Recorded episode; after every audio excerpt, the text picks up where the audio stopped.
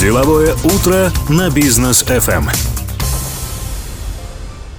кайырлы таң кымбатты тыңдаушы кауым бизнес фмде деловое утро бағдарламасы жалғасады. Сіздермен бірге мен риза исаева.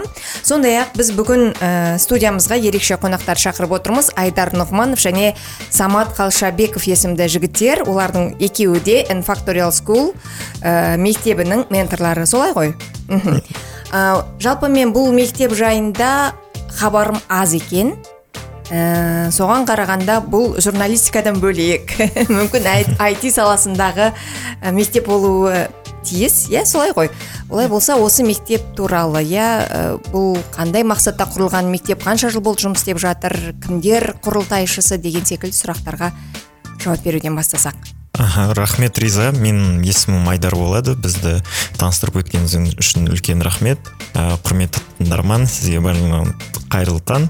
Ә, мен факториал скул мен ә, тарихым жалғасып келе жатқаныма бесінші жыл болды. Бес жыл бұрын 2017 жылы мен өзім қатысушы ретінде келгенмін факториал скулға қазір енді сіздің енді түсініп отыр, отырғаныңыз бойынша факториал скул бес жыл жұмыс істеп жатыр нарықта бірақ оның басталу тарихы сонау 2013 жылдан бастап келе жатыр. 2013 жылы арман сүлейменов ә, атты біздің қазақстанды стив джобс ә, деп жиі ә, таниды біздің жігіттер нарықта.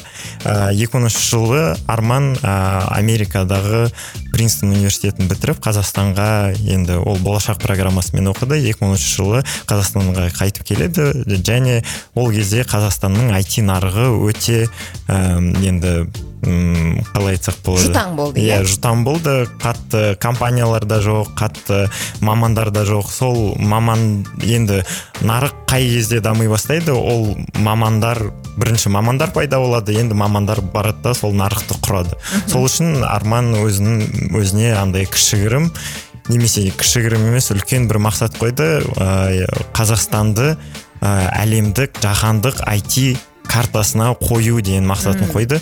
Қандай ол мақсатқа қалай жеткізгісі келді? Өз өзін он мың ә, андай спецназ IT маман дайындау бойынша. Ә, енді факториал скул ол сол ә, мақсатына жету ә, жетуге көмектесетін бір жоба. Екі мың он үшінші жылы ол The Summer Startup School деген атпен біздің нарықта пайда болды. Ә, және 2014 жылы ол назарбаев университетінің студенттеріне ә, андай эксклюзивті ретінде берілген болатын. Және 2015 жылдан бастап ол қазіргі атпен Factorial деген атпен ә, енді біздің нарықта белгілі. 2015 жылдан бері 2015 2016 2017 2018 төрт жыл бойы Factorial инкубатор деген атпен ә, жазғы маусымды программа ә, орын алды. Ол алматы және астана университеттерінің кбту олардың арасында кбту назарбаев университет университеттерінің енді базасында болды. Ә, ол ә, осы төрт жылда 2015 мен 2018 жылдардың аралығында төрт жүзден астам түлек шыққан болатын. Және 500-ден астам мобильді қосымшалар жасалды иә? иә жасалған болатын. Өйткені 2015 және 2018 жылдардың аралығында өткен факториал инкубатордың басты мақсаты ол шыққан балаларды тек маман ғана қылдырып емес олардың бір проектті жасап шығуға бір сондай міндет болған. Ә, сол и 2020 жылы 2019 жылы бір кішігірім әлемде және факториал скулда бір пауза болған болатын. Өйткені жаһандық бір коронавирус карантин пандемияның астында болып қалып қалдық.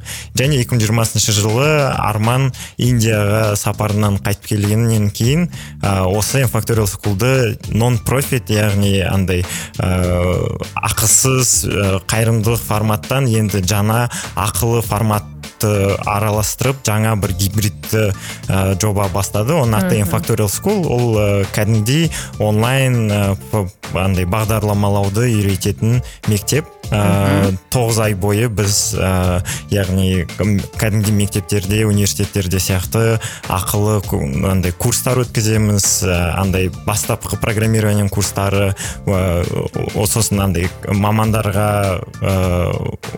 более енді андай продвинутый темаларды да үйретеміз. Иә мен дәл осы нәрсені сұрағым келіп отыр еді. Мүмкін саматты сөзге тартармыз иә? Бұл инфакториал скулға бұрын IT саласында білім алған өзін табысты жобалармен көрсете алмаған иә бірақ? Мамандар оқи ма жоқ әлде жалпы бұл мектеп кімдерге арналған? А, жалпы жалпы мектеп ек- ә, екі түріне ә, бөлінетінін ә, айтып шықты айдар бізде жазғы мектеп бар бағдарламасы бар инкубатор ол қайырымдылық ре- ретінде өткізілген. Және де біз осы ек- екі мың жиырмасыншы жылдан кейін а, жылдан кейін арман сүлейменов индиядан қайтып келгеннен кейін осы екінші ә, түрі бар бағдарламасы. Және ә, бірінші жазғы мектеп. Ол қайырым- қайырымдылық ретінде өткізілгеннен үшін оған ә, балдар оқушылар ә, кіру үшін олар бір, ә, бір IT саласында бірнеше бір нәрсе ә, Бірдеме білу керек, иә? бірдеме білу керек иә. Өйткені заявкалар өте көп болғаннан кейін бізде бір фильтр сияқты бір нәрсе болу керек. Соларды соларды алу үшін қатыстыру үшін. Сол үшін сол бағдарламаға өт- өт- өту біраз қиын. Егер мысалға мен еш ештеңе білмесем мен жазғы бағдарламаға өт, өте алмаймын осы жылда мысалға. А, әлде қатты дайындалу керек. Ол мысалға біздің мектептер бар ниш ктл білім мен инновация ли- лицей олар да басында бір экзамен Иә, иә, ретінде иә. алады сол бізде де сол экзамен бар. Бірақ екінші түріне егер алдында м, IT саласында ешқандай опыт болмағаннан кейін де кіре беруге болады. Бірақ ол қайырым, қайырымдылық ретінде емес. Ол ол ақылы мектеп. Ақыл иә. Ақылы мектеп ол иә. ол тоғыз ай бойынша онлайн жалғасатын ә, сол ақылы мектеп қой солай ма? Иә иә Иә. тоғыз ай тоғыз ай бойы жалғасатын мектеп. Бірақ ол а, неге бөлінеді? Класстарға мысалға. Адванс advanced мүмкін иә? Бигейнер деген сияқты сол соларға бөлінеді. Бірақ ол тоғыз ай дегеніміз ол тоғыз ай ә, бірінен бірі тоғыз ай курстар өте береді. Бірақ курстың ә, тоғыз ай дейміз иә ол жыл бойы өтеді да. Бірақ жазда июнь енді жазғы маусымнан бастап бізде жазғы осы программа басталады да инфактория инкубатор ол енді андай лагерь ретінде. Бірақ қалған ақылы курстар олар екі ай мерзімі әрбір курстың. И олар ә, жаңа енді когорта деген андай поток дейміз ғой жаңа потоктар әр сайын әр ай сайын бастала береді. Иә б- ол андай сіз мысалы сіз қазір инфакториал скулға келіп мені мен бағдарламалауды питон бағдарламалауды үйренгім келеді десеңіз сіз ә, андай тоғыз ай күтпейсіз келесі поток басталғанша сіз ә, небары ә, ең көбісі бір ай күтесіз. Енді бұл онлайн келесі- курс болғандықтан да Иә, иә келесі топтарды жинап бірге иә, иә. отырғызып бірге лекция өткізу міндетті емес Иә, иә? әркім өзі қалаған уақытында қалаған онлайн курс ала береді. Солай иә ғой. бірақ бірақ олар өткен кезде олар бірге өтеді. Біздің өзекшілігіміз осында яғни қалған онлайн курстардың біту бітіру несі ә, пайызы өте аз. Неге? Өйткені адамдар енді өз ә, сатып бетімен өз бетімен оқи береді да енді адамдардың әртүрлі шаруалары болады үй, үй- үй- үйлі болады балалы болады және көп сондай андай бітірмейтін факторлар көп та. Андай бітірмеуге әсер ә, ететін. тастап кетуі мүмкін иә Иә, тастап кетуі мүмкін. Біздің өзекшілігіміз осы кезде ә, бізде курстар синхронно яғни бірге өтіледі. Мысалы сіз бен ма- м- м- самат екеуміз бір ә, курстастар болсаңыз мысалы де, сәуір айынан бастап питонда бағдарламалауды үйренемін десеңіз сіз және самат екеуіңіз бір группада боласыз және екі ай ә, мерзімін мерзімінде әр бір ә, әр күн сайын бірге барлық сабақтарға қатысасыз. Андай ә, лайф дейміз ғой. Енді сондай біз қазір дәл қазір отырғандай сондай лайф форматта өткізіледі. Ә, біздің біздің андай гипотезамыз бойынша он, осындай заттар ә, курстың бітіру пайызын арттырады. Яғни ә, сіздердің жаңағы тоғыз ай бойы жалғасатын ә, жаңағы ку- онлайн курстарыңызға IT саласында белгілі бір білімі бар. Бағдарламалаудың қандай түрлері бар ол қалай ә, жүзеге асады? Бірақ та сол әрбір түріне қатысты шеберлігін арттырғысы келетін маман өзі таңдап алып келіп соны оқиды. Сондай да және ә, енді бастап енді келе бастаған жатқан адамдарға онда О- жаздық маусым. Жоқ жоқ. Оған бөлек э, Иә. оған екі да айлық бөлек курстар курс бар. иә иә. А түсінікті. Яғни сіздерде деңгей деңгей бойынша әр деңгейдегі Иә, адамға иә. әртүрлі курс ұсынасыздар ақылы түрде. Иә. Жақсы біз осы жерден бағдарламамызға сәл сәл үзіліс жасайық. Бізден алыстамаңыздар біз қайта ораламыз Деловое утро на бизнес FM. Тағы да қайырлы таң қымбатты тыңдаушы деловое утро бағдарламасы жалғасады. Сіздермен бірге мен риза исаева. Ал бізде инфакториал скул жігіттері қонақта менторлар айдар нұғманов және самат қалшабеков. Біз осы ә, мектептің ә, IT мектептің иә ерекшелігі жайында сөйлесіп отырмыз. Біз мұндай жобаны қолға алуда силикон алқабындағы ұқсас бастамалар негізге алынды ма деген бір сұрақ туып тұр. Иә яғни арман сүлейменов осы бағана айтып өттік иә принстон университетінде оқып келгеннен кейін ашты.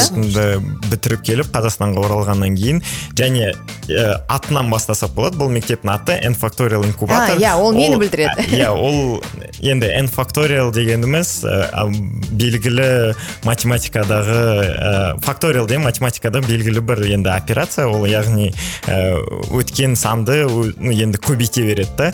Ол біздің осы ә, аттың несі идеясы қандай? Ә, яғни балалар барлығы бірге жиналып осы жазғы ма- жазғы болсын ақылы курста болсын бірге ә, курсты өтіп жатқан кезде олардың ә, істейтін ә, іс әрекеттері бір біріне енді көбейтіліп одан сайын арт, арт- арттырып кетеді да. Жалпы андай ә, қалай айтсақ болады? Мысалы менің қатты бір ішіндегі ә, программалауды үйренудің мотивациям бар и, және сіздің мотивацияңыз бар. И біз бірге курсқа қатысақ біз бір біріміздің мотивациямыз одан сайын арттырып кетеміз. Біздің мотивацияларымыз енді математикалы түрде факториал ретінде бір біріне көбейтіліп кетеді. Сол содан факториал деген ат факториал деген сөз пайда болады. N деген n деген енді математикалық есептерде n саны ол енді жалпы ең жиі қолданылатын андай есептің берілгенін оқыған кезде ең жиі қолданылатын сан. Ол яғни мысалы курсқа n адам қатысады.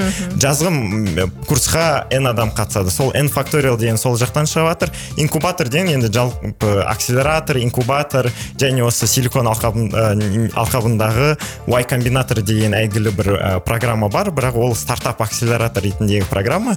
Және менің білуімше арман 2010 жылы ә, америкадан қайтып келгеннен кейін осы y комбинатор программасында қатысқан бір қазақстандық жігіттермен бірге олар бір стартап ә, жасаған ә, алқабында және сол ә, программадан қатты әсер алған. Және сол сонымен бірігіп кішкене y комбинатор және біздің өзіміздің өзекшілігіміз осы математикалды идея и n факториал инкубатор деген сол и жалпы n факториал деген сөз содан шығып келе жатыр. самат қосарыңыз бар ма? Мен қосатын болсам инкубатор бірінші өзім ес- естігем ақшта 42 деген инкубатор ашылған. А, қай жылы есімде жоқ бірақ олар да осы инкубатор форматында өткізілген. Маман, жас мамандарды жұмысқа өткізу үшін олар а, осы үш айдың ішінде тегін ретінде а, гранттарды жүрг- э, жүргізілген сол ақшта сол кремниевый а, алқабында. А, және сол 42 пайда болғаннан кейін көп мемлекеттерде де сон- сондай форматында ашылған. мысалға 21 ашылған а, ресейде есімім бойынша а, осы біздің қазақстанда соған қарап мүмкін ам, арман осындай осыған ұқсас акселератор аш- ашылған да бізде. И оны инкубатор деп а- а, аты. Инкубатордың аты өзі сондай. Что бір жерде балдар бірігіп бірнеше айдан кейін олар олардың қабілеті өседі. Өйткені олар бірге. Бірге бір жерде жал, жалпы. Отырады. Со- содан кейін бізде де сол форматын ретінде ашылған деп ойлаймын да. Бірақ ол менің өзім ойым. Жақсы. Ал жалпы айтыңызшы қазір ә, 2013-тен бері жұмыс істеп келе жатса ә, 5 жылдан 10 жылға жуықтап қалды. Деп те тіпті айтуға болады иә. Осы уақыт аралығында жұмыс сіздерде білім алып ә, бірақ кейін табысты жоба жасаған ә, IT мамандары бар ма қазақстандық бізде? Қандай ә, сауда белгісі мүмкін мүмкін аппликейшндар бар біз танымал. Иә жалпы 2010 жылдан бері мен қателеспесем 800-ден астам түлек бар. IT маман. Иә қазіргі таңға инфакториал скул және инфакториал инкубатор э, программаларынан өткен сегіз жүзден астам түлек бар. Қазіргі таңға осы өткен он жылдың ішінде. Оның арасында ә, енді белгілі бір пайыздармен айта алмаймын бірақ көбісі қазір үлкен ә, андай тек компанияларда жұмыс істейді. Ә, яғни google amazon facebook көптеген ә, кісілер сол жақта жұмыс істейді. Көбісі енді ә, қандай брендтің ә, қандай компания мысалы мен ә, арбуз kz және компаниясында жұмыс істедім. Мен өзім инфакториал түлегімін. Ә, ол, ол, ол, ол жақта ә, он адамның ішінде бесеу инфакториал түлегі ә, Болды, иә? иә болды. Мысалы енді инфакториал ә, мамандары көбінесе ә, осы қазақстандағы IT ә, нелердің компаниялардың ә, енді білікті бір мамандары деп айтсақ болады. Өйткені көбінесе енді инфакториал скул шығаратын ә, кімді шығарады? Ол енді бағдарламаушы маманды шығарады. Ол бір андай ә, бизнесменді шығармайды өзін ертең өз компаниясын бастап кететін адамды шығармайды. Ол ең бастысы андай білікті маманды шығарады. Сол үшін ең білікті мамандар енді бітіріп кеткен балалардың арасында ең ең андай түпкір түпкір білікті мамандар ә, енді қазір андай шетелде америкада google facebook деген үлкен компанияларда жұмыс істеп жүр. Қалғандары осы қазақстанды IT нарықта ә, осындай ә, біздің стартап үлкен компаниялардың да ішін- ішінде қатты андай ә, жақсы мамандар ретінде ә, Бағаланып иә, мысалға осы жазғы бағдарламаны айтып өтсек екі мың жиырма екінші жылға өткізілген а, осы екі ай өтті. Осы бағдарлама біткен соң бірақ одан өзінде де көп оқушылар а, олар әлі университет бітірген жоқ бірақ жұмыстарға кіріп жатыр. Біздің қазақстанның ішіне жұмысқа жұмыстарға кіріп жатыр. Мысалға бір бала ол қазір мен жұмыс істеп жатқан компанияда оны да ал- алған. Өйткені осы үш айдың ішінде ол а, осы балалар көп нәрсені үйрен- үйреніп шыққан да. А, енді сіздерге келсек иә сіздер бұл мектепте менторсыздар.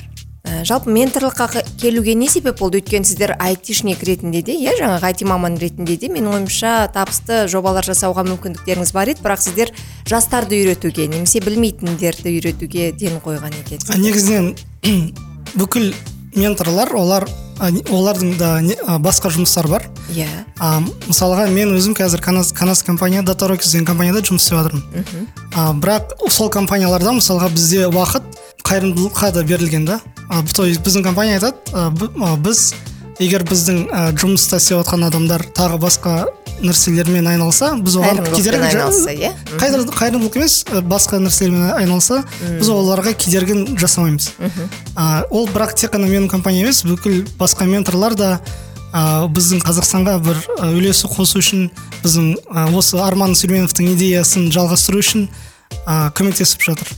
Сол үшін ментор деген жұмыс ол қатты біз тоғыздан там алтыға дейін деген жұмыс жоқ бізде Әрине. біз тек қана біз тек қана оқушыларды қолдаймыз бірақ үйретпейміз да ол да инкубатордың түрі мысалға бірақ ол мен жазғы мектеп туралы айтып жатырмын қазір. Аха, өте жақсы. Осы жазғы мектеп туралы айтайықшы. Жазғы мектеп бұл инкубатор. Онда ә, студенттер бірін бірінен үйренеді бірге мүмкін бірле- бірлескен жобалар жасауы мүмкін иә? Және сіздер айттыңыздар бұл жазғы мектептер әдетте ақылы емес. Ә, ә, яғни ол адамдар бір жерге жиналу үшін топталу үшін белгілі бір жа- жағдайда материалды қолдау қажет қой. Сіздер бұны қайдан табасыздар? Осы жазғы осы 22 жылы өткен жазғы инфакториал инкубатордың инкубатор программасы төрт мың екі жүзден астам ә, андай заявка түскен болатын қатысуға. иә? А, оның арасында іріктеп 200-ден астам 200 шақты енді оқушы таңдадық.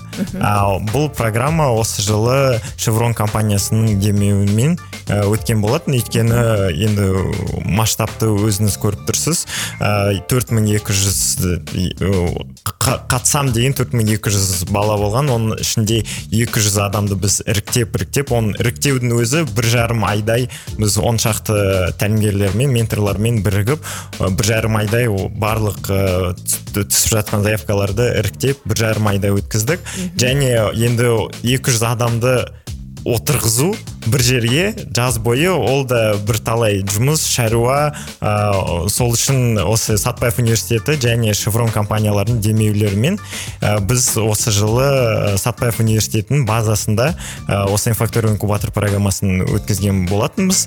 Және де мен өз ә, өзімнің бір немді айта кетсем ә, мен жалпы менторлықке ә, енді андай ақша үшін келмеген болатын өйткені сен ментор болатын кезде қатты көп енді ақша таба алмайсың. Ә, өйткені енді IT саласында жүретін мамандар мені түсінетін шығар. Ә, енді IT саласында сен маман болған кезде сенің ә, жақсы ақша табуға көп мүмкіндіктер бар және менторлық оның бірі емес. Ә, бірақ осы жылы менің андай түсінуім бойынша андай ә, демеушілік спонсорство дейміз. Ол андай кішкене менен алыс нәрсе болатын. Өйткені мен ә, андай скептикалық түрде қарайтын ә, демеушілерге. Өйткені олардың бір бір нәрсе олар андай на- көмектеспейді олар тек қана өзінің атын шығару үшін. бірақ осы жылы мен үшін басқаша болды. Өйткені мен ә, осы шеврон компаниясы болмаса біз осы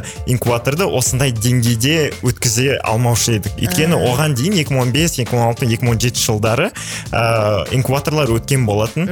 Ә, және кейде демеулер демеушілікпен де өткен болатын енді басқа үлкен компаниялармен. Бірақ осы жылы шеврон компаниясының қолдау ерекше болғаны соншалық. Осы ә, біздің енді жабылу рәсімі инфакториал инкубатордың демо дей рәсімі деп айт- атаймыз. Ол бір үлкен хабар телеарнасында өткен бір ә, енді бір рәсім сияқты өткен болатын. деңгейі өте жоғары Иә, деңгейі қатты екі үш есе жоғарыланып кеткен ә, өйткені яғни демо деген осы соңғы күнге жабылу рәсіміне келген түлектер өз өз өздерінің жабылу рәсімдерін еске алып біз, бізге осы біздің қазіргі командаға келіп айтатын мә күшті жұмыс жасап жатсыздар өйткені біздің жабылу рәсіміміз енді бір андай бір жазғы лагерьдің жабылу рәсімі сияқты болды ал сіздердің осы жылы жасап жатқан рәсімдеріңіз енді андай масштабты үлкен ауқымды бір кәдімгідей телеарнаға шығатын бір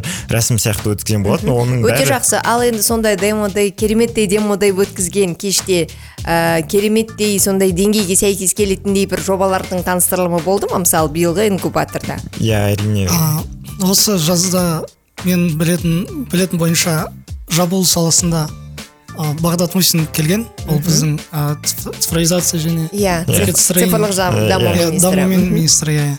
И ол а, тағы ол ол көп көп жақсы нәрсе айтқан. Өйткені біз біздің қазақстанда қазір техорда деген бағдарлама ашыл, ашылымда а, және соған да қатысты инфакториал қатты қызығып отыр. қызық қызық қызығып отыр. Сол үшін біздің демода ол, ол да пиар ретінде жақсы өткізілген. Өйткені а, бүкіл IT жас мамандар немесе басында бастайтын мектептер осы инфакториалдың мысалына қарап олар да өзінің мектептерді аш, ашуына пайдасы болады да. Мүмкіншілік пайда болады. Өйткені олар мысалға а, телевизорды ашқан хабар телеарнасын аш- ашып а, осы а, жабылу салтанасын көргеннен кейін а, олар да а, кіруі мүмкін. Өйткені сол кезде бағдат мусин есім бойынша техорда туралы айт, айтқан ау иә.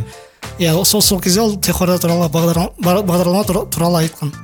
А, және А, бір ак- актерлар келді және иә. Бір Мхм, өте жақсы. Ал жалпы мұндай инфакториал сияқты иә басқа да IT мектептер бар ма қазақстанда? Сіздерде бәсекелес бар ма? Иә бірталай бәсекелес бар. Осы техорда программаның басталуынан бастап самат айтып кеткендей енді барлығы енді ол менің ойымша ол жақсы тенденция деп айтсақ болады. Ә, енді ә, андай цифрлық даму министрлігі техорда программаның қолданып енді осындай жеке кәсіпкерлерге ә, жеке м, андай ә, ақылы мектептер коммерциялық мектеп ә, бағдарламалау мектептеріне қолдау көрсетілуде. Және әрине осындай қолдауды көрген кезде басқа да кәсіпкерлер өздерінің ә, мектептерін ә, ашып көбірек адамдарға бағдарламалауды үйреткісі келіп жүр.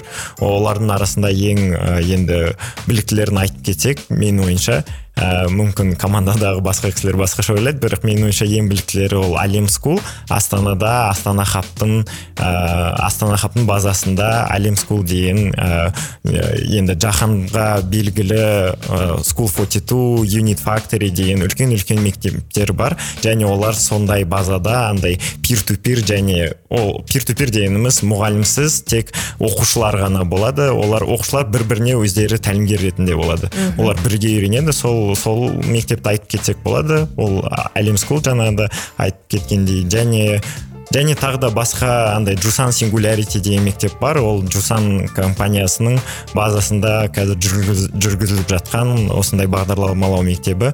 Сол да бар. Және көптеген регионалды да үлкен кіші мектептер бар. Көбінесе бағдарламалауды үйрету үшін қазір көп керек емес интернетке ә, енді шығу болса бір кішігірім зум комнатаға немесе ә, физикалды түрде бір бөлмеге жиырма шақты адам жинасаң сен кішкентай болса да бағдарламалау мектебі болып саналады саналасың.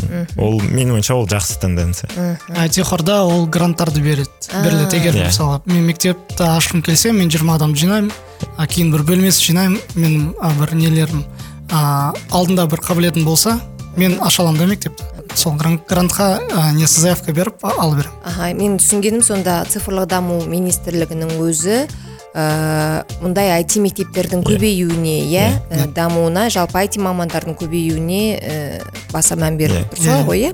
Біз бағдарламамызды осы тұста тағы да үзіліске ә, бұза, бұза тұрайық. Ә, үзіліске бере тұрайық. Сосын кейін ә, эфирде қайта қауышатын боламыз. Бізден алыстамаңыздар.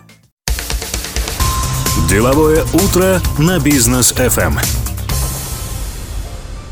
деловое утро бағдарламасында риза исаева қайырлы таң баршаңызға. Біз бүгін IT мектебі энфакториал IT мектебі жайында әңгімелесіп отырмыз. Бізде бүгін қонақта осы мектептің менторлары айдар нұғманов және самат қалшабеков.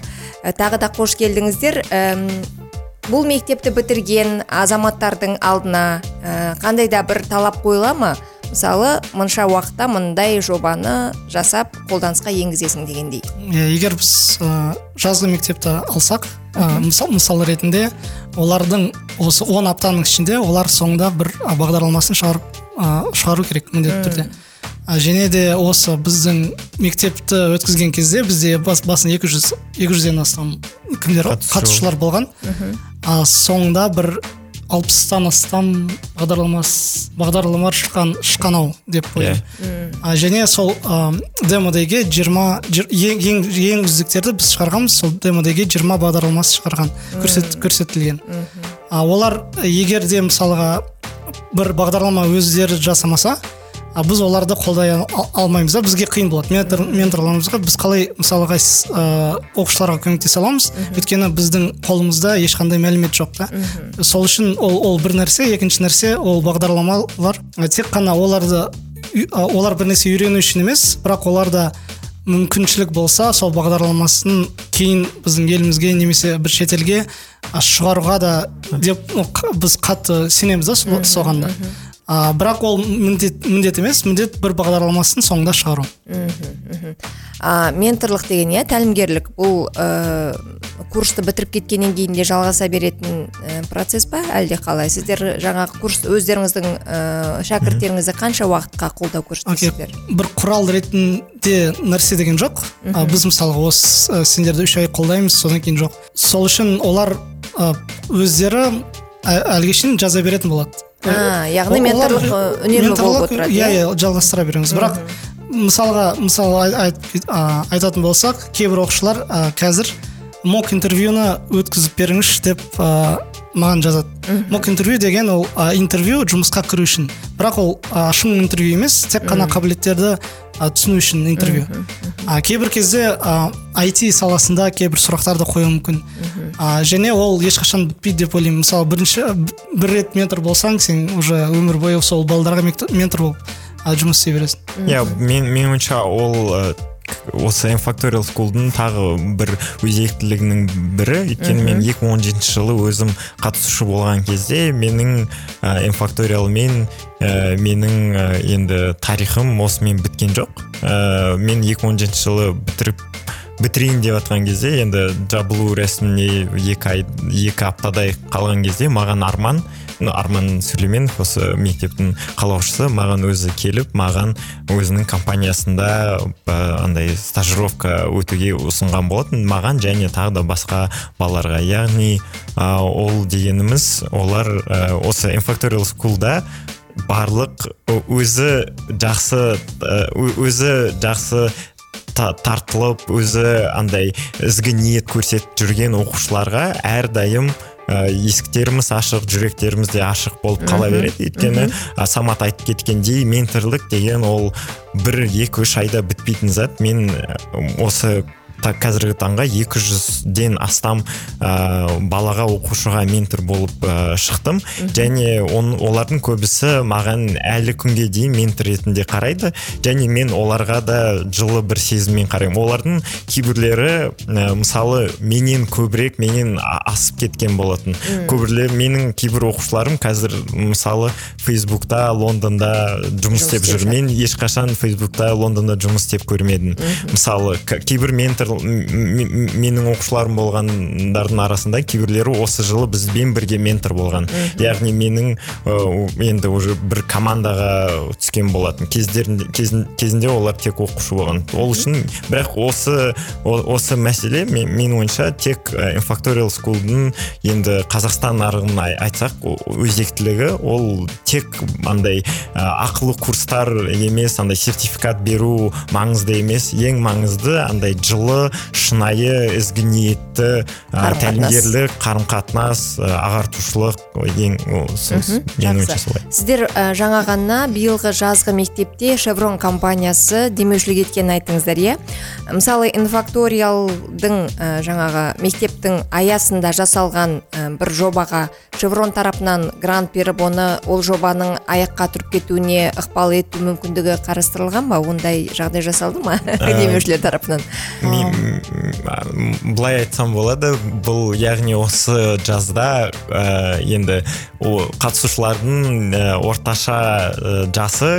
орташа ә, жасы 18-19 жас бо- болған шығар иә? Өте жақсы, көбісі өте ек- жастар. 2000 жылдан кейін ә, Туылған балалар. туылған жастар Е, және олардың ә, енді өмірлерге деген көзқарастары бөлек андай енді еңбек етуге жоба жасауға көзқарастары бөлек және олар жасайтын жобаларынан тез ә, не істеп кетеді да тез ә, Айнып кетеді. айнып кетеді да ә, тастап кетеді. Ол ә, мүмкін ол оның жақсы да жақтары бар. Олар ә, әрдайым ізденіс үстінде, үстінде болады. Әрдайым жаңа заттарды жаңа жобаларды қарастырады. Сол жағынан жақсы. Бірақ енді бір ә, логикалы түрде андай бір ә, неге жет- жеткізу мақсатында ол енді қатты күшті деп айта алмаймын. Сол, үшін ә, шеврон айтичми және тағы басқа болған демеушілеріміз үшін ол енді кішкене қиын. Өйткені енді олар әлі бала ғой. 17 18 19 жасындағы балаға сен қолдау берсең де демеу берсең де ол просто қызығу қызығушылығы кетіп қалса ол ешқай а- миллиондаған ақшаға да жасамайды. Ол со- сол үшін енді менің бөлімше қазір ә, не шеврон не айтишми және басқа компаниялар қазір ә, андай қолдау жасап жатқан жоқ өйткені балалардың өздері Оған әлі дайын емес. дайын емес иә. өте олар жақсы. әлі ізденіс барысында негізі структурасы біраздан бөлек та біздің инкубатор және шынымен де бір бағдарлама жасқан, жасаған кезде олар бірнеше жыл дайындалуы мүмкін анау а, питчтерге шығуы мүмкін мысалға а, сол потенциальный инвесторларды іздеген кезде ол оған дейін жету ол тек қана бағдарламасы қолда ұстау емес та ол да басқа жұмыстарды көп оның үстінде бірақ менің ойымша а, егер де осы біздің жазда балдар сондай сон- со- сондай қабілетіне жет, жетілсе де шеврон беруші еді беруші еді. өте жақсы. Ә, енді бұл жобаға қызығушылық қазір қаншалықты бар? Яғни инфакториал скулда оқығысы келетін өтініш бергендер көп пе? Бұл бірінші сұрақ. И тағы бір сұрағым. Алдағы жоспарлар жоспарыңыз қандай бұл? Инфакториал скулдың алдағы жоспары бар ма? Қандай жоспары бар? Ну осы жазда жоспары қызығушылығы өте көп болған. Иә, өйткені айтар айдар айтып шыққан төрт мың екі 200 өтініш болды. өтініш болды. И біз солардың арасында 200 адамды ғана ал- алғанбыз. Бір осы жаздың мектепке. Басқа егер IT саласында айтып шықсақ бүкіл менің ойымша бүкіл компаниялар қазақстанда инфакториал мектеп туралы біледі. Ә, және ол ә, ну өте қатты болып саналады да именно осы сферада. Иә білікті бір алдыңғы иә қатарда. Келесі жылда пландар бар. А, осы жазғы мектепті қайтадан ашуға қайтадан инкубатор жасауға. Ал онлайн мектептеріңіз бірақ ә, Иә, жалғаса береді? иә жалғаса береді. Ол, қазір де істеп жатыр иә төрт мың екі жүз өтініштің арасында екі жүз адамды іріктеп алсақ ол қабылдау пайызымыз э, төрт жарым бес пайыздың шамасында болатын. Мысалы андай топ университеттер университеттерге қарасақ MIT гарвард секілді олардың қабылдау пайыздары үш үш төрт жарым пайызы енді қабылдау пайызы иә. үш төрт жарым шамасында болады. Яғни біз осы жылы ә, қатысам дегендердің арасында ең біліктілері өтетін болған ол яғни біздің мектепке біздің бағдарламаларға деген қызығушылықты көрсетеді деп ойлаймын. Өте жақсы. Көп рахмет. Ә, бағдарламаға келгендеріңізге сұхбат бергендеріңізге. Күндеріңіз сәтті өтсін. Деловое утро хабарында айдар нұғманов және самат қалшабек есімді инфакториал скул менторлары болған еді. Сіздермен бірге болған риза исаева эфирде жүздескенше.